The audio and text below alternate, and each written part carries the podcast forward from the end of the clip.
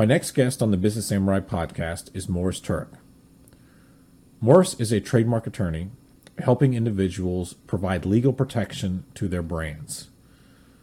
In this very engaging and fun conversation that I had with Morris, we actually break down the exact steps necessary in the legal process of protecting your brand and some of the do's and don'ts. We dive into some of the surprising things that can actually be protected and some things that cannot. So if you have something that you are interested in getting some legal protection, sit back and listen as Morris very entertainingly discusses the process of brand and trademark. Do you enjoy talking business? Do you enjoy reading about business? Do you geek out over the entrepreneurial journey? If so, then you are in the right spot.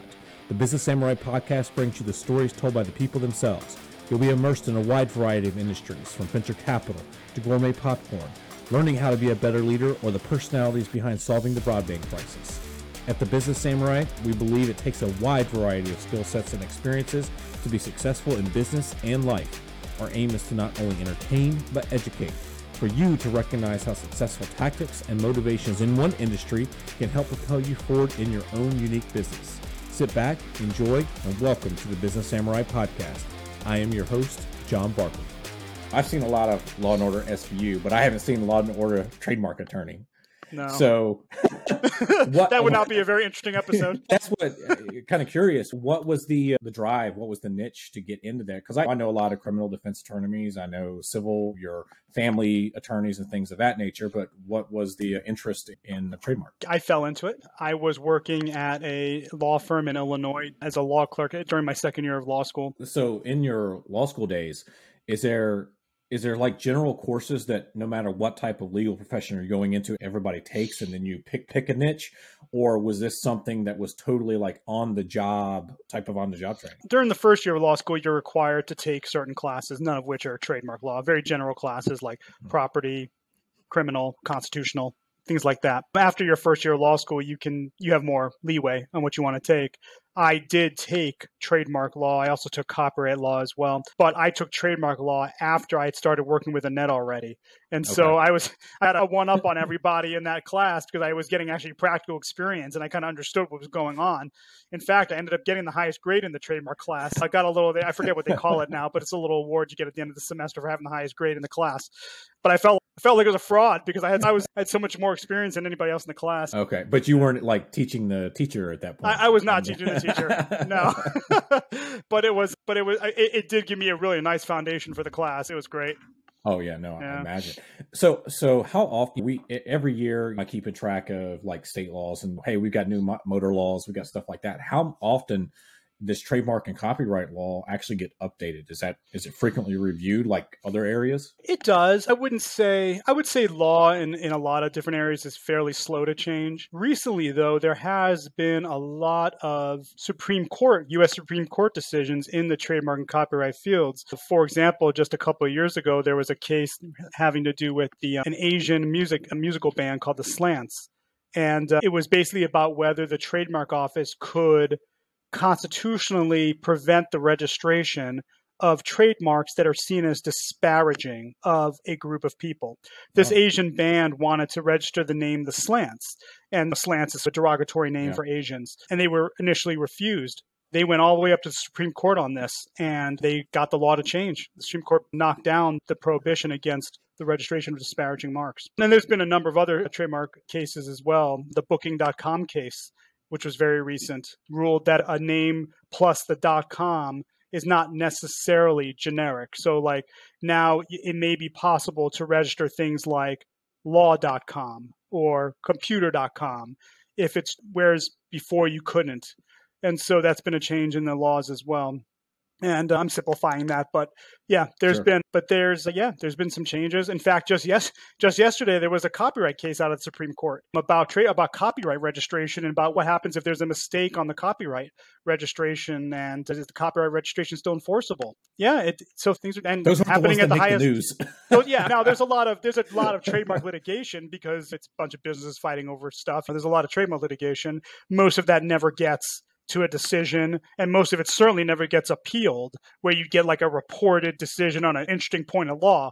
But yeah, there's plenty of litigation and laws do change. More with trademark registration, the procedures have changed a lot. Sort of the ways to challenge trademark applications and registrations have changed. There's new procedures called expungement and reexamination that were just put into effect this year that have opened up some more avenues for attorneys to challenge trademark registrations that may be fraudulent or improperly issued. Yeah, there's lots of different things. In fact, one of the more recent ones too about foreign entities.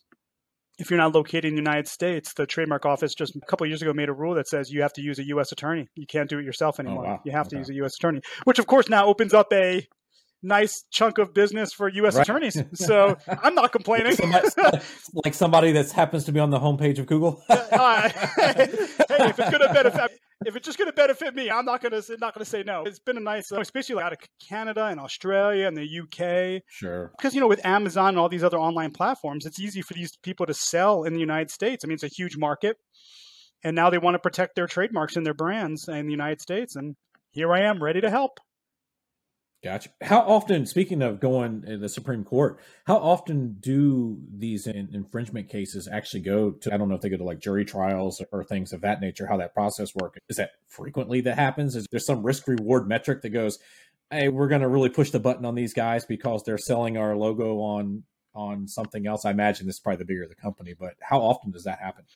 Yeah, every other area of law.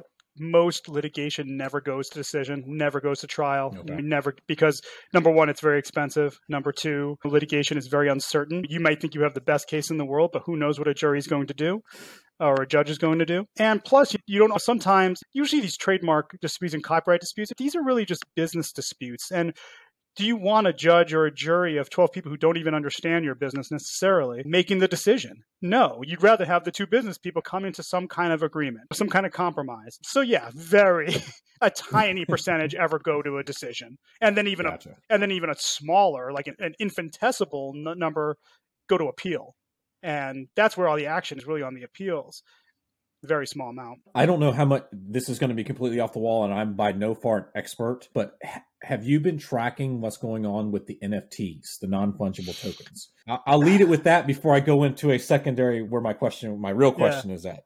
I'm not going to lie. I'm not really up to date on NFTs, though my associate Kevin is a little more into it, and he's teaching me a little bit more about it, which is good. But yeah, it's huge. Actually, a case has been recently filed by, I don't know how you say it, Hermès, Hermes.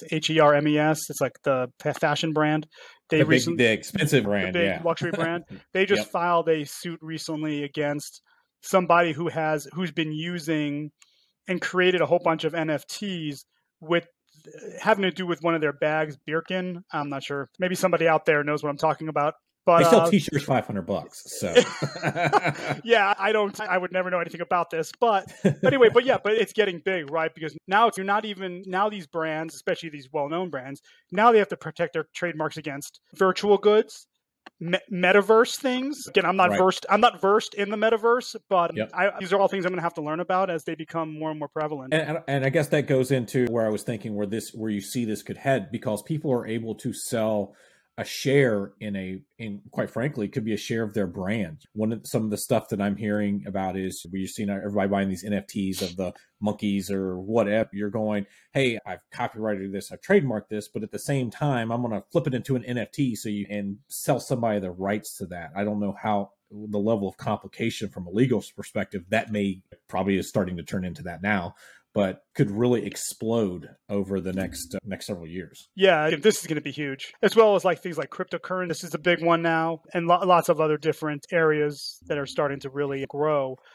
There's a lot of intersection, from what I can tell, between trademark, copyright, NFT, these virtual goods, and they're all going to play together.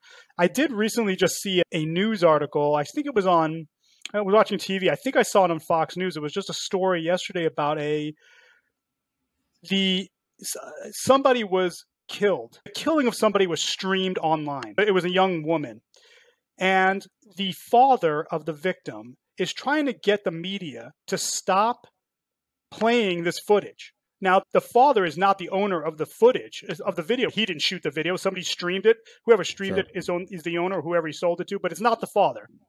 And then so he was talking about how he was speaking with some legal counsel, and Instead, he wants to try to make an NFT out of this video in order to try to prevent it broadcast and dissemination. Now, I didn't really understand it because if he's not the copyright owner, how can you make just an NFT out of something you don't even own? I didn't quite understand that, and maybe somebody out there can explain this to me. But it was interesting how they're trying to use NFTs to try to circumvent somebody's copyright in this footage. That's something I had been thinking about going, even with what I've been doing with you, with the Business Samurai logo and the name together, going, what would really stop somebody that got creative and said, hey, that's cool looking or whatever, or I want to screw with somebody. And they go through the minting process, I believe is the term, and turn it into that fungible token. What is to stop somebody from doing that? And then you get a dispute outside of me going, hey, Morris, man, you got that app. Where's that stuff on the US website that I can go, I did this like 3 years ago. I'm wondering where that intersection is going to be. Yeah, I think it's brand new. I don't think anybody really knows. And until we start getting cases filed and decisions from judges and juries, and especially those that are appealed, we're not really going to have a lot of answers. Certainly, I think it's unlikely that this stuff is going to happen to the quote unquote, the run of the mill trademark, sure, because what's the value? But I think, right, I think luxury brands, very well-known brands, famous brands, yeah, I think they're going to run into a whole bunch of it. Like I said, Hermès is already running into problems. Interesting. Yeah, no, it's going to be interesting. And also you just see the way the political process works. You got a lot of aging lawmakers that may be going, what is this? Having watched enough congressional testimony in my life to go, all right, dude, you're talking about an iPhone as you're flashing around your Android. Yeah. I don't have a lot of hope for blockchain technology. Yeah. But I tell you, it is very interesting. And like I said, my associate who's younger than me, he's 7 or 8 years younger than me. He's getting more into it. So he's educating me on it, which is nice. Cool. All right. Let's shift gears a little bit. So I just got an idea, or they did just in point blank. I sit there and had an idea. I had read a book that's like everybody should have some sort of something that they can trademark. And it was from a consulting standpoint, that was something that they could lay back on. I can't remember the reasoning. I had read that years ago. When should a company reach out with something that they've developed and go, hey, I really need to look into getting some protection behind this, my brand? Just to give some background, obviously trademarks are brands, right? Trademarks are names or logos or slogans that are used in connection with the advertising and sale of products or services. And really, unless you're using a completely generic name, like you run a pet store and you called yourself Pet Store. And if you did that, then you don't really have a trademark. But right, most people don't do that. Most people come up with some cool little name for their business or their organization, whatever it might be. So everyone's got a trademark. The question is, when does it come time to want to register it federally, protect it federally, and registering that trademark with the United States Patent and Trademark Office, the USPTO, gives the owner of the trademark the exclusive nationwide right to use that mark in connection with the products and services that are listed in the trademark registration. They who might only, let's say somebody has a restaurant and they call it ABC Restaurant. Terrible name. Hopefully nobody did that. Let's say there is an ABC Restaurant and they're just operating in St. Louis, Missouri. Without a trademark registration, their rights will extend to the St. Louis metro area, essentially. However, if you get the trademark registration, if you register the ABC Restaurant federally with the United States Patent and Trademark Office, then your rights now have expanded throughout the nation, not just St. Louis. What does that do? It blocks other people from using a similar name for similar services anywhere in the United States. And if they do, then the owner of the trademark has the legal ability to stop that infringement. So that's the power of the registration. So when do you want to get the registration? There are business considerations and there are legal considerations. Let me talk about the legal considerations first. The legal consideration is you want to file as early as possible with the trademark office, because the day you file is the day that you reserve the exclusive right to use the name. So if you wait, it's possible that somebody else might file a trademark application for a similar name for similar products or services, which would then exclude you from using your name for your products and services. So from a legal perspective, it's really good to file as early as possible, even before you start using the name, because you can file a trademark application on an intent to use basis to reserve the name. It doesn't have to be in use yet. Which is what I did. Which is what you did. And which is what I'd say 80% of my clients do. And the intent to use system is great. It's great for businesses. Now, excuse me. Now, from a business consideration, now we're really talking about, is my business even going to be successful?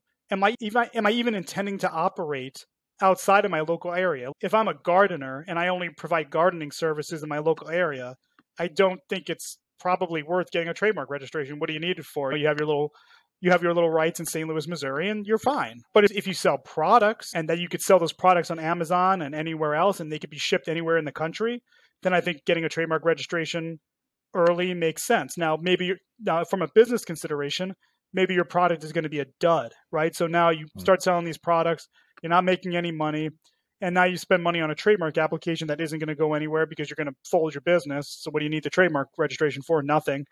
So it's you're balancing the legal and the business considerations. Gotcha. Yeah, no, that totally makes sense. What, for people not familiar with it in a condensed form, what is the process like to go register? The first thing we generally recommend doing is performing a search on whatever trademark it is that you want to register, some kind of name or slogan or tagline or something like that. We would generally want to do a comprehensive federal trademark search on the name to check for conflicts or issues that would prevent the successful registration of the mark. And that search is, we usually have those kinds of results in about a week. And then based on those results, if the trademark looks clear, then we can file a trademark application with the USPTO, and that reserves it as of the date of the filing. Now it's going to take The entire registration process is probably going to take over a year, and sometimes quite a bit longer than a year, depending on a lot of different circumstances. But again, all of your rights date back to the filing date of the application. So let's say it took 3 years to get a trademark registration. All of your rights date back to the day you filed. And if anybody started using a similar trademark for similar products or services during the pendency of the application, then that person would be an infringer, and you could stop that infringement. Yeah. Yes, and I remember when we were talking back, I want to say the initial kickback for me was about 18 months, I believe. What are some of that I'm guesstimating because it's been long enough now, but what are some of the extenuating circumstances? Why does that process take so long to hear back from them? Yeah, in your case, there was a little bit of a wrinkle, but generally speaking, right now it's taking the trademark office about 7 or 8 months to even look at your application. Okay. Now, once they look at it, let's say everything's good. They do their own search. They didn't find any conflicts. Then it goes through what's called a publication period, which is a 30-day period where anybody can challenge the application or oppose it. Assuming nobody opposes it, then it goes to the next phase. If the trademark application was filed on an in-use basis, meaning that the trademark was already being used at the time you filed your application, then the registration issues.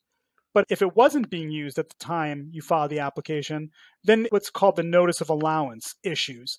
And then you have to show use of the mark to get the registration. And you have 6 months from the notice of allowance date to show use. And if you can't show use in those 6 months, you can get an extension for another 6 months. And you can actually get up to 5 extensions, 6 months each. So you can actually hold the trademark application open, if you wanted to, for 4 or 5 years from the date that you file, if it's an intent to use application. Now, what are some of the extenuating circumstances that makes that process even longer? Let's say you get a rejection. Let's say the trademark office reviews your application and says, hey, we think there's a confusingly similar trademark that's already registered. Then if the owner of the application wants to try to argue around that rejection, argue against it, then we can prepare and file a response. Of course, then that takes time, and then it takes the trademark office time to review that response. And so that makes the process longer. Another thing that would make the process longer is if somebody challenges the application, opposes it, or if somebody, in your case, John, what happened with you is that someone actually filed an extension of time to oppose your application, if I remember correctly. And it's something like that. Yeah, something like that. It's been so long now. Yeah. I remember something weird. Somebody filed an extension. So they were considering, somebody else was considering opposing, but chose not to. So they stopped your application. I think it was for like 90 days. And then they decided not to file an opposition, and then your application went through the process. So that delayed it by another 90, 120 days. Yeah. So those are the kinds of things that make the process longer. But again, people get hung up on, oh my God, this is taking so long, blah, blah, blah, blah, blah. It doesn't matter how long it takes from a legal perspective. It could take 10 years. All of your rights are going to date back to the filing of the application. In fact, I had a client recently whose application has been put on hold for a number of reasons. I won't go into it, but for a number of reasons, it's been on hold for over 5 years now. Wow. And it's just the way the process works. When this happens, there's not a lot we can do. We have to just play the waiting game, but it all worked out at the end. Excellent. Okay. We go through the process, you get approved, it's in use. What is necessary then to keep it through that renewal period? What are they looking for? How often do you go through that process to check in and say, yep, still active. I'm the Pepsi of whatever I'm doing. It's still going on. Sure. What's that process like? Yeah. So currently the first renewal they call it really a maintenance period is between the 5th and the 6th year of registration. So once you get your trademark issued, you really don't have to do anything for 6 years. So you have to maintain the registration between the 5th and 6th year of registration. And that requires filing what's called a declaration of use. And that basically tells the trademark office that, yes, I'm still using the trademark. Here's some proof of that. And then they will renew or maintain your registration. The next period is really a renewal period. And that renewal period is between the 9th and the 10th year of registration. That renewal period, again, requires that you show use of the mark. You file what's called, again, a declaration of use and a request to renew the registration. And assuming it's accepted, then your registration doesn't need to be renewed again for another 10 years. So it's not really onerous, or it's even not even all that expensive when you divide it by the number of years that the registration is active before you have to do anything. It's not even very expensive, but you have to remember to do it. Thankfully, the Trademark Office does send out reminders over email to tell you, hey, it's time. If you have an attorney, then it's in their system. So we send out reminders. But yeah, it's certainly not as onerous as some other types of law where you have to renew things every year or file annual reports on your corporation, things like that. Yeah, it's actually really pretty simple. It's straightforward. Yeah. Cool. One of the things I heard something, I can't remember what I was listening to, about somebody filing a very weird trademark thing. And I know the process that we went through when you were looking up Business Samurai, and we had to combine the name and the logo versus having them as two separate entities. I do that, but I came across, I don't know if you can see it on your screen. I was trying to find the recent one of what I heard on the radio, and it was so obscure. I'm sitting there going, how can you trademark that? That's how common the phrase was. But coming in, and during that research, I came across this website that was like, T-Mobile has copyrighted the magenta color. And how do they get away? How do those bigger companies get away with copyrighting color? Is it very limited that I can't be a telecommunications company selling cell phones and use magenta because they copyrighted not the name, but the color, like the hex color? What's the nuances when you start getting into splitting hairs with stuff like that? Yeah. Just to be clear, we're not talking about copyright. We're only talking, this is trademark. So they didn't copyright the color, so it's trademark. But see, and this is me being stupid on how I'm asking the questions. Yeah, I just want to clarify. So you're right. You cannot copyright a color. That's not possible, right? Now, what you can do though, is you can protect a color as a trademark for specific products or services. T-Mobile's magenta color is an example of this. It's very hard to do, right? You have to be able to prove to the satisfaction of the trademark office that consumers associate this particular color with this particular product or service. Now, that's very difficult to do, right? And if you're just a small business, that'd be impossible for you to prove, right? But when you have millions and millions of customers, and you do surveys and you say, hey, if I show you this color, what service does this remind you of? And they say T-Mobile. Well, that's very good evidence that this has now become a trademark. People associate this color with a very specific service or product from a very specific business. Another example of this is the Kodak Yellow. I know I'm dating myself here, but if you remember like the film boxes from Kodak, they were all this like goldenrod. That was also a trademark of the Kodak company. Another example is the pink color of Owens Corning insulation, home insulation. That pink color, the Pink Panther insulation, that pink color is a trademark of the Owens Corning Corporation because people associate that pink color with that insulation and only that insulation. And so over time, that became a trademark. One of the ones I found interesting on the screen was the term superhero.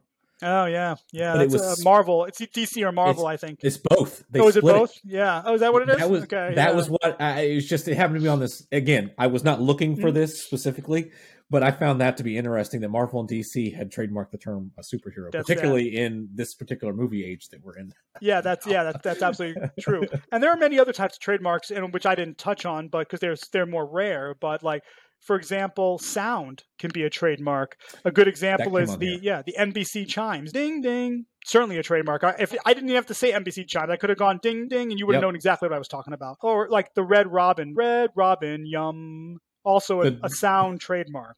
The Law and Order, the dumb was on the... Yep. was one. Yep. Yeah, absolutely. Those are trademarks. Also, scent can be a trademark. Now, this is very rare, exceedingly rare. But very recently, I'd say within the last 2 or 3 years, the company that manufactures Play-Doh, I think it's Hasbro, but don't quote me on that. They were able to achieve a trademark registration for the scent of Play-Doh. And when you think about it, like you and I, we're not kids, John, and we probably haven't smelled Play-Doh in decades. I know I haven't. I don't have kids. Maybe you do. I don't know. But I haven't smelled Play-Doh in decades. But I still know what Play-Doh smells like. If you put something in front of me, cover it up, and I smelled it, and it smelled like Play-Doh, I'd be able to tell you that was Play-Doh. And so they were able to get a trademark register because people associate that scent with that product. So it's a trademark. Is that, I guess then perfume and cologne companies would do things of that nature if you've got something that was distinct. It was very distinct. It's got to be very distinct. But again, like with the problem with perfumes and colognes is that people expect perfumes and colognes to smell a certain way, sometimes flowery, sometimes spicy, whatever it might be. So it's harder to prove that a consumer actually associates a very specific scent with a very specific product.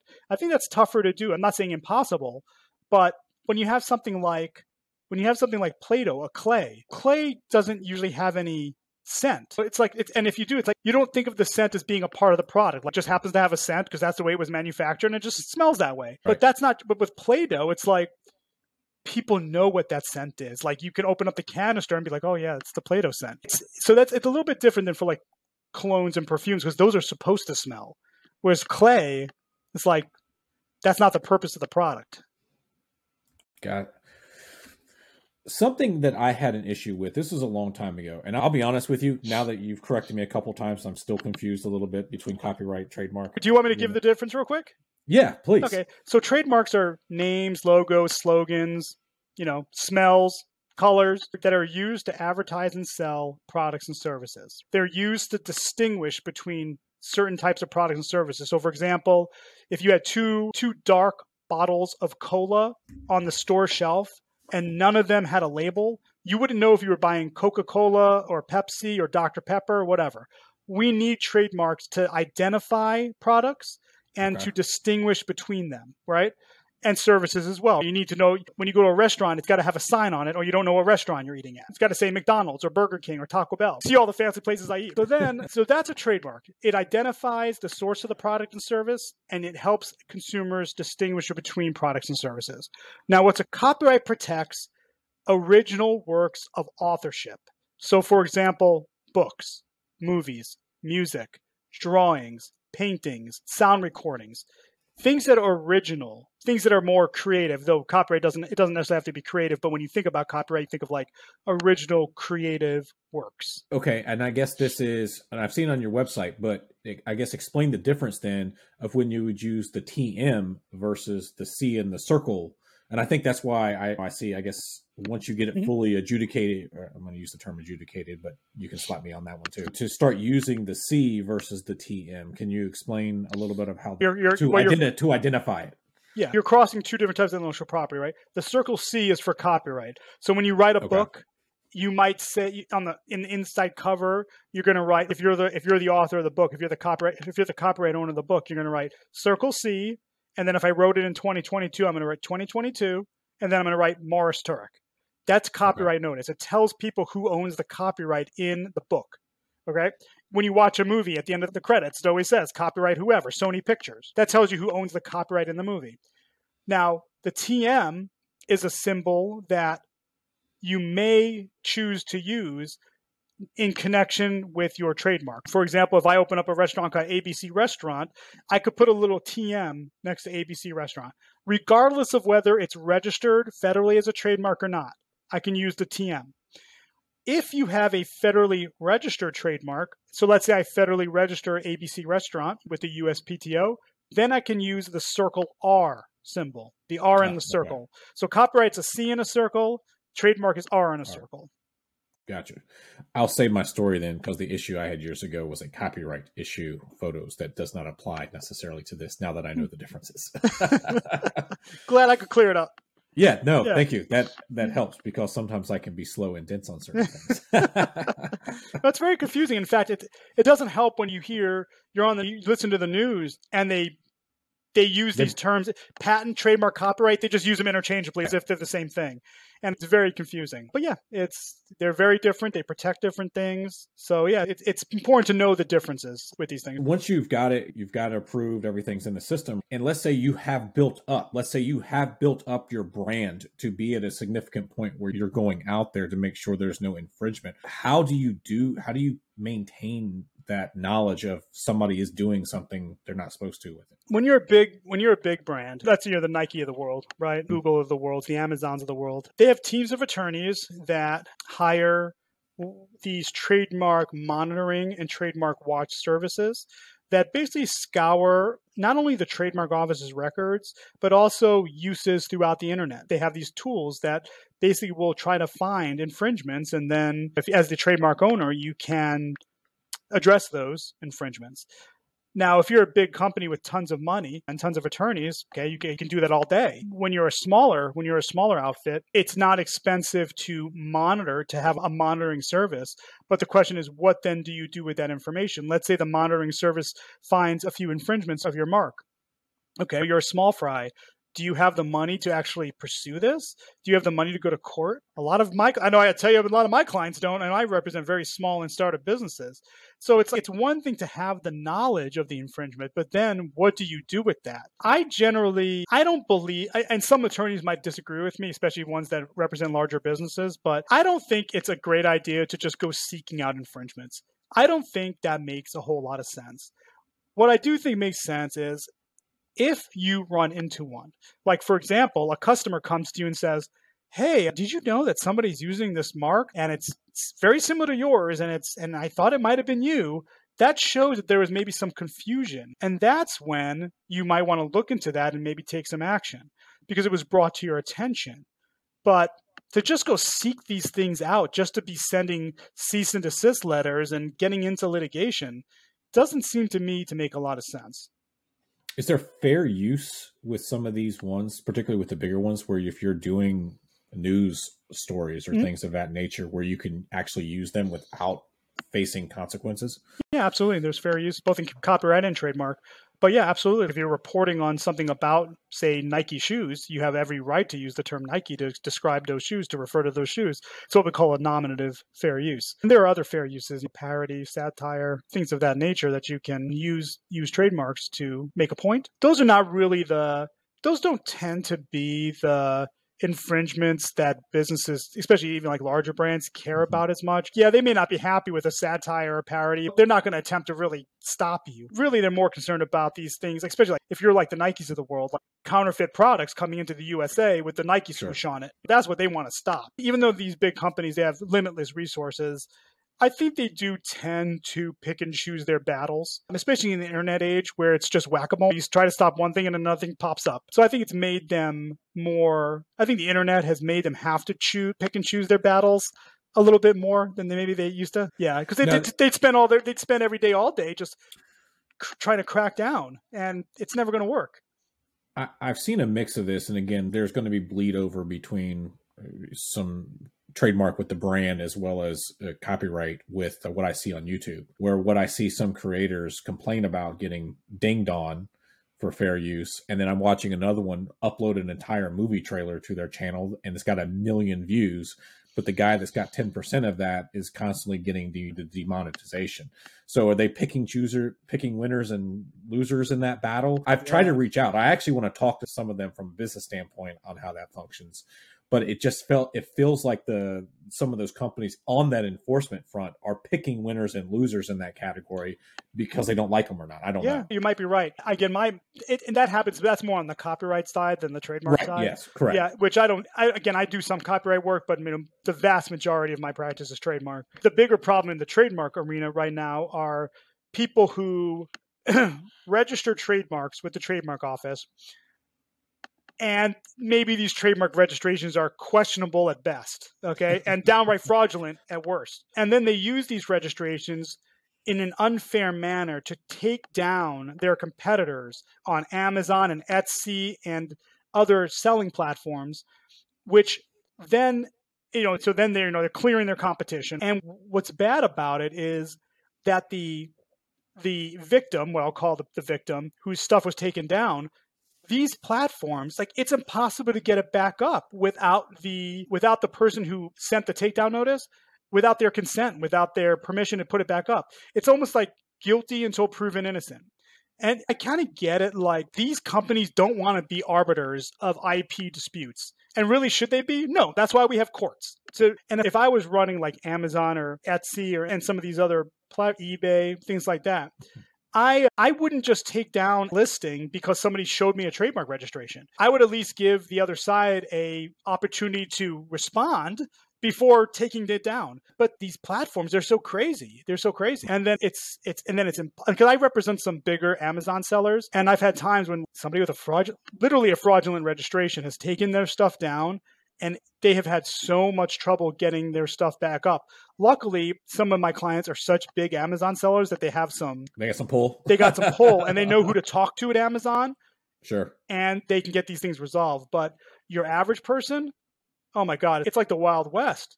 And what's funny, if I just say one thing, these places like Amazon and Etsy, they for some reason believe that just because you have a trademark registration means that you have some legitimate trademark rights. That isn't the case. Trademark registrations are obtained fraudulently all the time. There's false and misleading information in trademark registrations all the time.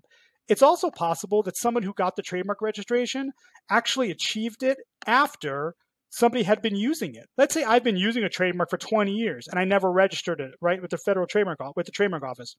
And then somebody else gets a trademark registration for the same name for similar products or services. I was first, and now you're taking me down? But these platforms like Amazon, they don't care. They don't even consider it. They just take down your listing, and then it's up to you to figure out what to do. Gotcha. Is there something, if somebody's starting out and they're going, what's out there? I want to be creative. I want to come up with something. Is there an easy way for them to start doing some pre-research if they know they want to go down the legal route and not get themselves in trouble? Yeah, they can go on the Trademark Office's website. They have a very basic search system called TESS, and they can type in a word or a phrase and kind of see what comes up, see if they see any conflicts. Now, again, you have to understand what you're looking at, and this is the problem, right? You might get a list of 100 marks, right? And you could go through each of the trademark applications or registrations and see what it says. But unless you are familiar with trademark registration, a lot of the information in these registrations and applications isn't going to make a whole lot of sense to you. It would be like putting like a book of Chinese in front of me and saying, "Hey, interpret this." I can't read Chinese, so I'm not going to be able to do that. So the better option is to have an attorney do a search on whatever it is that they want to use. And then that attorney can give you can do the search and then give you an opinion as to whether there are any conflicts or issues with using and or trying to register that trademark with the USPTO. Awesome. And now, if somebody reaches out, is there like a preferred list of things that you would prefer that they have together that to give you right off the gate? Is there stuff that annoys you that somebody comes in and says, "Hey, I've done these things," and you're like, "Why did you do all of this stuff?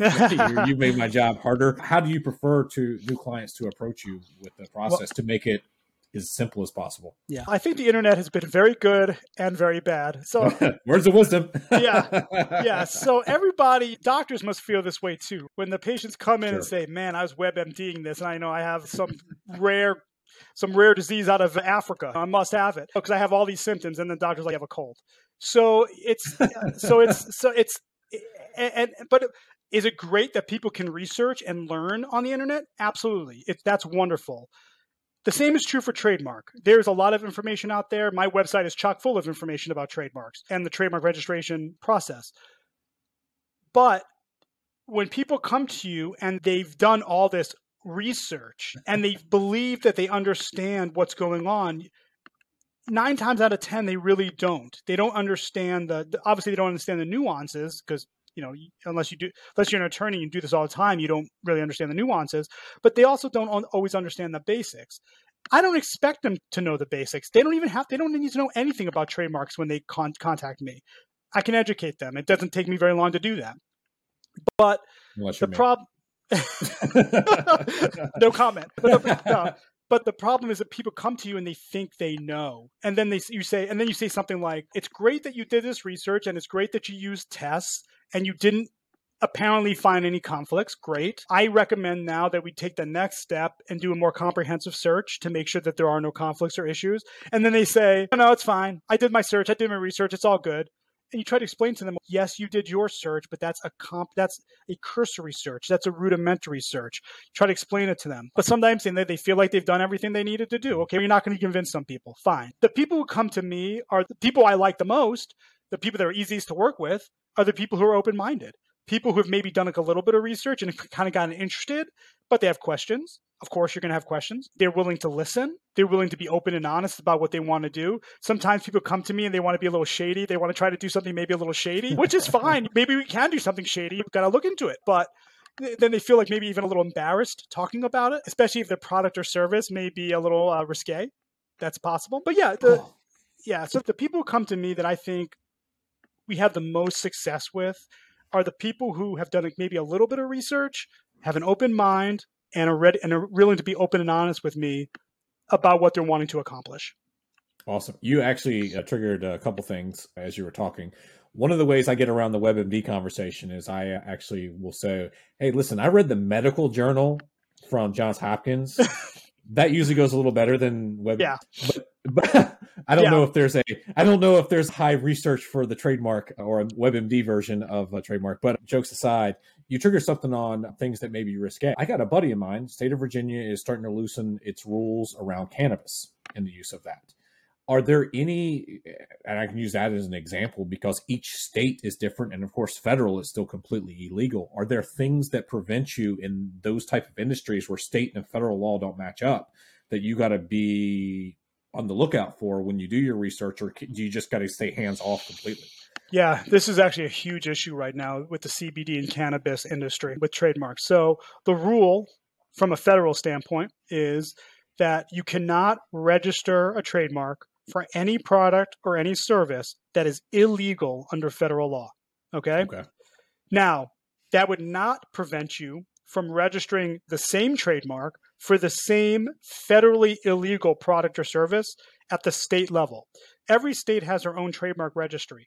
So if you wanted to register your trademark, and let's say your trademark is used to sell cannabis or cannabis-related products, and you did that in California where it's legal, okay? You could register your trademark in the state of California, and you would have whatever rights a California state trademark registration provides you, okay? You will have no rights at the federal level, zero, because it's an illegal product. Now, the question, though, is what is illegal? And a lot of people don't even know what's illegal because the federal government isn't enforcing federal law, right? If the federal government was enforcing federal law, there'd be no cannabis dispensaries anywhere in the United States. It'd all be shut down. It's technically illegal. And anything that's illegal under federal law cannot be legal under state law, right? It's the supremacy clause of the Constitution. A lot of people, this is a very common one that I run into once a month. People want to register vitamins and supplements that have CBD in it. Technically, anything ingestible, food, drink, supplement, pet products, is technically illegal under federal law if it contains CBD. Okay. Because it violates what's called the FDCA Act, the Federal Drug and Cosmetics Act. Right now, is that going to eventually change? Yes, it's eventually going to change. But technically, it's illegal. Now, what's illegal? Of course not. You go to the biggest stores in the world, Walmart, and you can buy supplements with CBD in it. Yeah. You can buy drinks with CBD in it. No one's enforcing this. Zero. There's zero enforcement. But it's technically illegal. So you cannot register a trademark for a supplement or a food product or a beverage product that contains CBD. Now, you can register the same trademark if it was used in connection with a topical product that contains CBD. So it's a lotion that contains CBD, perfectly legal. You can register it. I'm going to go tell a buddy of mine he has the only gourmet popcorn with CBD in it in the United States, to our knowledge. Really? I was talking to him about it yesterday, and I'm going to say, all right, you're going to, you may be on the good jump off something here, but you can't do anything with it yet. You can't register the trademark. Now, what's a way of getting around this? Well, registering at the state level is a way of getting around it if the product's legal in the state. Another way of getting around it to try to get some initial protections while the federal law is going to be, because eventually, obviously, marijuana is going to be legal under federal law. CBD, this is all going to be legal eventually. So one way to do this is to file a trademark application for the name that you use for your illegal product, and you register it for something else that is legal that you're providing. One thing that's very easy to do is start a YouTube channel under this name and just put out videos about your CBD popcorn. Right. And then we're going to register the trademark for providing online videos in the field of popcorn. And then you've now got a trademark registration for this name for videos in the field of popcorn. And then when the law changes, then you can file a trademark application for that name for popcorn, for CBD popcorn. And it's probably going to go through just fine. It also prevents others from registering a similar name while we're waiting for the law to change. Awesome. Okay, I got some phone calls to make later. Somebody to send your way. You just do something silly. Start a blog about popcorn. Literally, anything that would be easy to do that's legal, that has some relationship to your product. That's crazy. Yeah, start a podcast. Like literally anything. Sell some clothing with that name on it. Whatever. Gotcha. Yeah. Oh man. Hey, this has been fascinating. This has been awesome, and getting me to get corrected in my head between the differences of some of these things that even now, years later, I'm still confused on, clearly. What's the best way for people to reach out, connect? You got social media to follow on? Yeah, I do. You can just look me up. You can just type in Morris Turek on Facebook, Twitter, YouTube, TikTok, LinkedIn. I'm there. You dancing? I have one video of me dancing. It's not pretty, but it's there. So I just recently started TikTok, which is fun. I'm probably too old for it, but it's fun. And then obviously you can connect with me by calling me. My number is 314-749-4059. And my email address is morris@yourtrademarkattorney.com. Awesome. And like I said, as it stands now, you are number 4 or 5 on the Google first page by just... All you even have to do is just Google trademark attorney as the keyword, and you popped up on the first. That's good to hear. I don't check my rankings all that often, but that's good to hear. Yes. I'm wondering if I'm ranking like that in other parts of the country, or is it just like in the St. Louis area? Not sure. Google's changed some stuff around. They've front loaded it with ads at the top more so than it used to be. I've noticed it, and I've seen other tech guys talk about it as well. But you're definitely in the organic searches on page 1. On the most important keyword probably for your entire business. Hey, can't complain about that. Yeah. So that's awesome. Yeah. I appreciate the time. No, it's my pleasure. Thanks for having me. This has been fun. Yeah, it was a really good time.